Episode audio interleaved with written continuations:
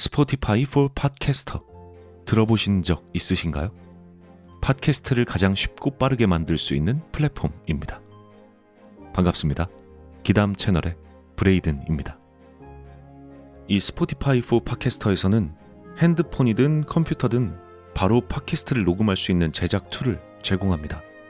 또 배경 음악이나 전환 효과음, 그 외에도 많은 기능들을 무료로 제공하고요.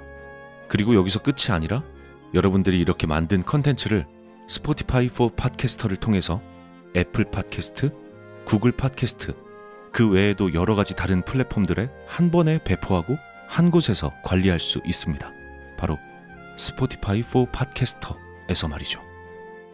나도 팟캐스트를 한번 해보고 싶었는데 어려워서 하지 못했던 분들 스포티파이 포 팟캐스터 앱을 다운로드 받고 지금 바로 시작해 보시기 바랍니다. 그럼 오늘의 이야기 시작하도록 하겠습니다. 재미있게 즐겨주시길 바랍니다.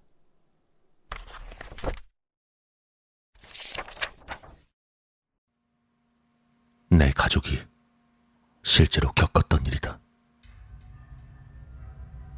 아버지가 하시던 일이 문제가 생겨 집안이 완전 망했을 무렵 아버지는 마지막 남은 얼마 안 되는 돈으로 월세방을 얻으셨다.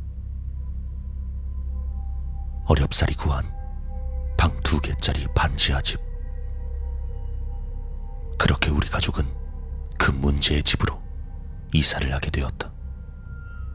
사실 말도 안 되게 싼 가격으로 들어간지라 조금은 의아한 부분도 있었지만 막상 집에 이사한 지 이틀쯤 되니 그 이유를 알 수 있을 것 같았다. 현관문 맞은편에 있는 안방은 커다란 창이 두 개나 달려 있고 햇빛도 잘 들어와서 쾌적했지만 그 옆방은 미닫이 문만 닫으면 햇빛이 완전 차단돼 한낮에도 사물을 분간할 수 없을 정도로 캄캄했다. 더군다나 습기가 가득해서 방문 맞은편 벽에 있는 다락에선 간헐적으로 물방울이 떨어지는 소리가 들려올 정도였다. 2주쯤 지나니 벽지엔 새까맣게 곰팡이가 피어올랐고 바닥엔 물까지 고이는 정말이지 최악의 집이었다. 그래도 우리 가족에겐 마지막 남은 소중한 보금자리였기 때문에 조금은 불편했지만 발 뻗고 쉴 수 있는 공간이 있다는 것만으로도 감사하고 있었다. 그러던 어느 날 집엔 아무도 없었고 난 내 방에서 낮잠을 자고 있었다. 한참을 자고 있는데 왠지 이상한 느낌에 살짝 잠에서 깨어났다. 침대 발치 쪽에 위치한 다락방의 미닫이 문이 스르르 열리는 소리가 들려오고 있었다. 어? 무슨 일인가 싶어 고개를 들려 하던 그 순간 내가 가위에 눌렸단 사실을 깨닫게 되었다. 몸이 말을 듣지 않았고 시선은 천장에 고정되어 있었다.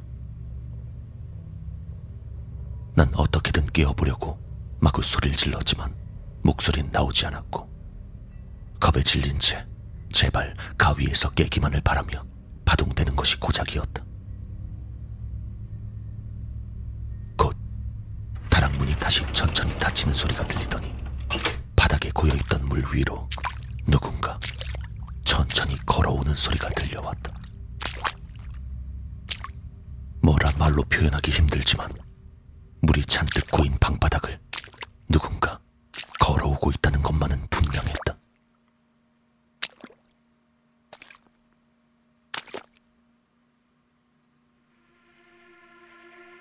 너무 무서웠던 나는 소리를 지르며 어떻게든 깨어보려고 애썼다.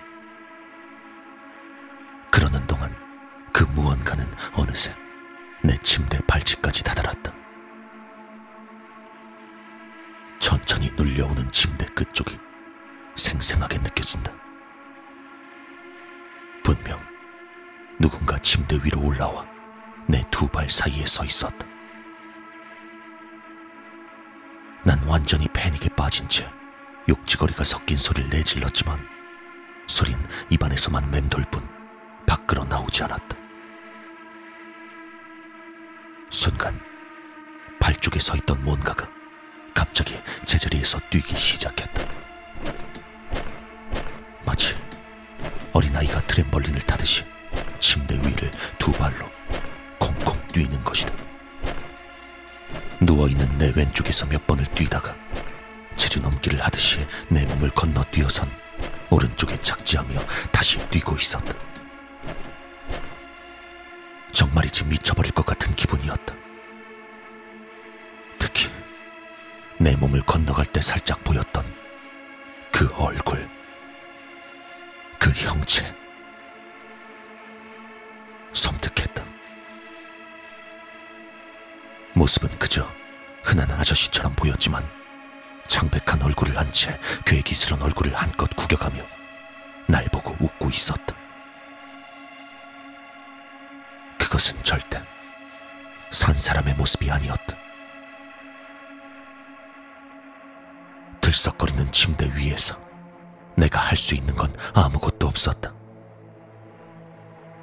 제주 넘기를 할 때마다 그 얼굴을 보며 겁에 질린 채 울부짖는 수밖에 없었다. 위에서 풀려난 것은 그 귀신이 몇 시간이나 침대 위를 뛰어다닌 뒤였다. 그걸 시작으로 똑같은 가위를 일주일에 세네 번은 눌렸던 것 같다. 매일 밤이 무서웠고 대낮에도 그 방에 들어가기 싫었다. 낮이고 밤이고 잠이 들 때면 어김없이 열리던 다락문. 어머니에게 사실을 이야기해도 어머니는 그저 꿈이라고 말할 뿐 별 신경을 쓰지 않으셨다.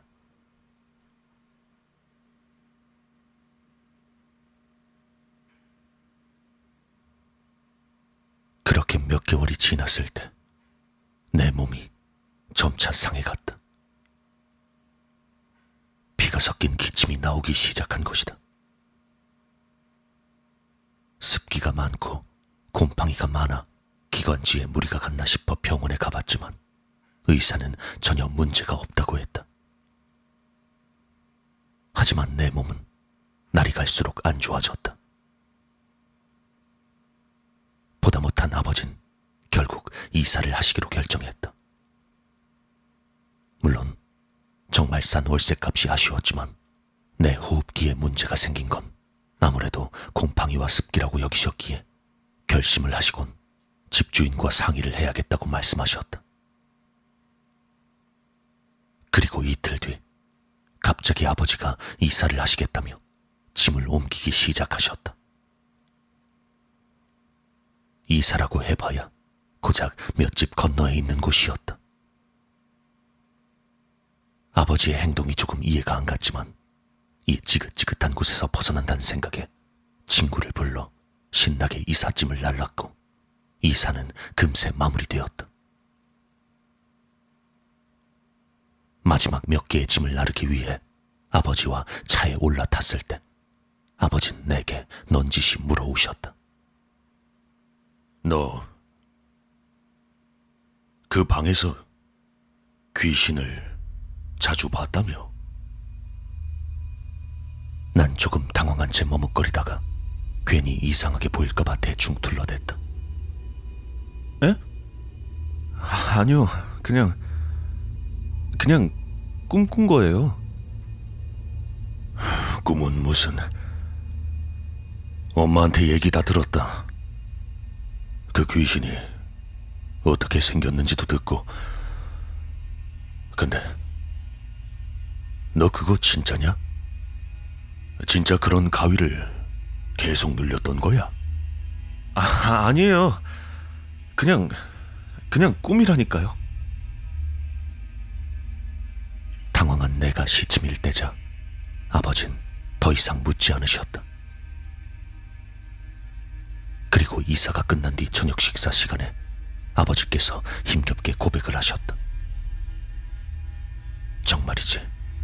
난생 처음 듣는 떨리는 목소리로 말이다. 사실은 말이다. 네 건강이 점점 안 좋아지는 게 신경 쓰이던 차에 그 3층에 있던 주인집에 가봤단다. 이사 관련해서 이야기를 좀 해볼 생각이었거든. 근데 마침 그 집이 제사라서 사람이 많이 모여 있더구나. 음식 준비하느라 바쁠 테니 그냥 인사만 하고 나오려는데 집주인 여자가 날 불러 세웠어. 오늘이 자기 남편 제삿날이라고 그러면서 어쩐 일로 왔냐고 하길래 그냥 애가 좀 많이 아파서 이사를 가려고 한다고 말했지. 근데 그 여자가 깜짝 놀라면서 어떻게 아프냐고 물어오는 거야. 병원에선 별 이상 없다는데 자꾸 잔기침을 하면서 피도 섞여 나오고 몸도 점점 말라간다고 대답했지. 아무래도 곰팡이나 습기가 문제인 것 같다고 말이야. 그러니까 갑자기 주인 아줌마가 놀란 목소리로 얼른 짐 빼고 바로 이사를 가라고 그러는 게 아니냐. 보증금도 바로 빼줄 테니까 얼른 이사를 가라고. 당황한 아버지가 멀뚱멀뚱 쳐다보자 아주머니가 이야기를 해주셨다고 한다.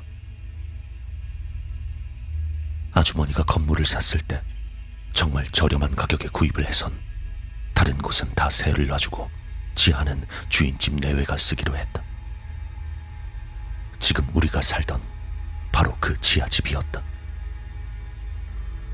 문제는 지하에 산 지 얼마 가지 않아 남편이 이유 없이 죽어버린 것이다. 나중에야 알고 보니 그 전 주인도 그리고 그 전전 주인도 이유 없이 몸이 말라가더니 병명도 모른 채로 죽어버렸다고 한다.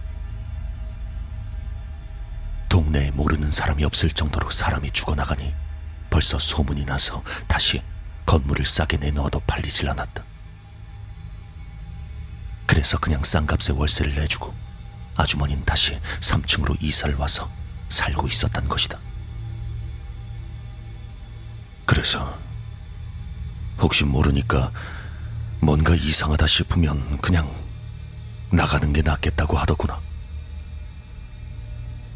그러면서 저기 저 사진이 죽은 자기 남편이라고 하는데 사진을 보니까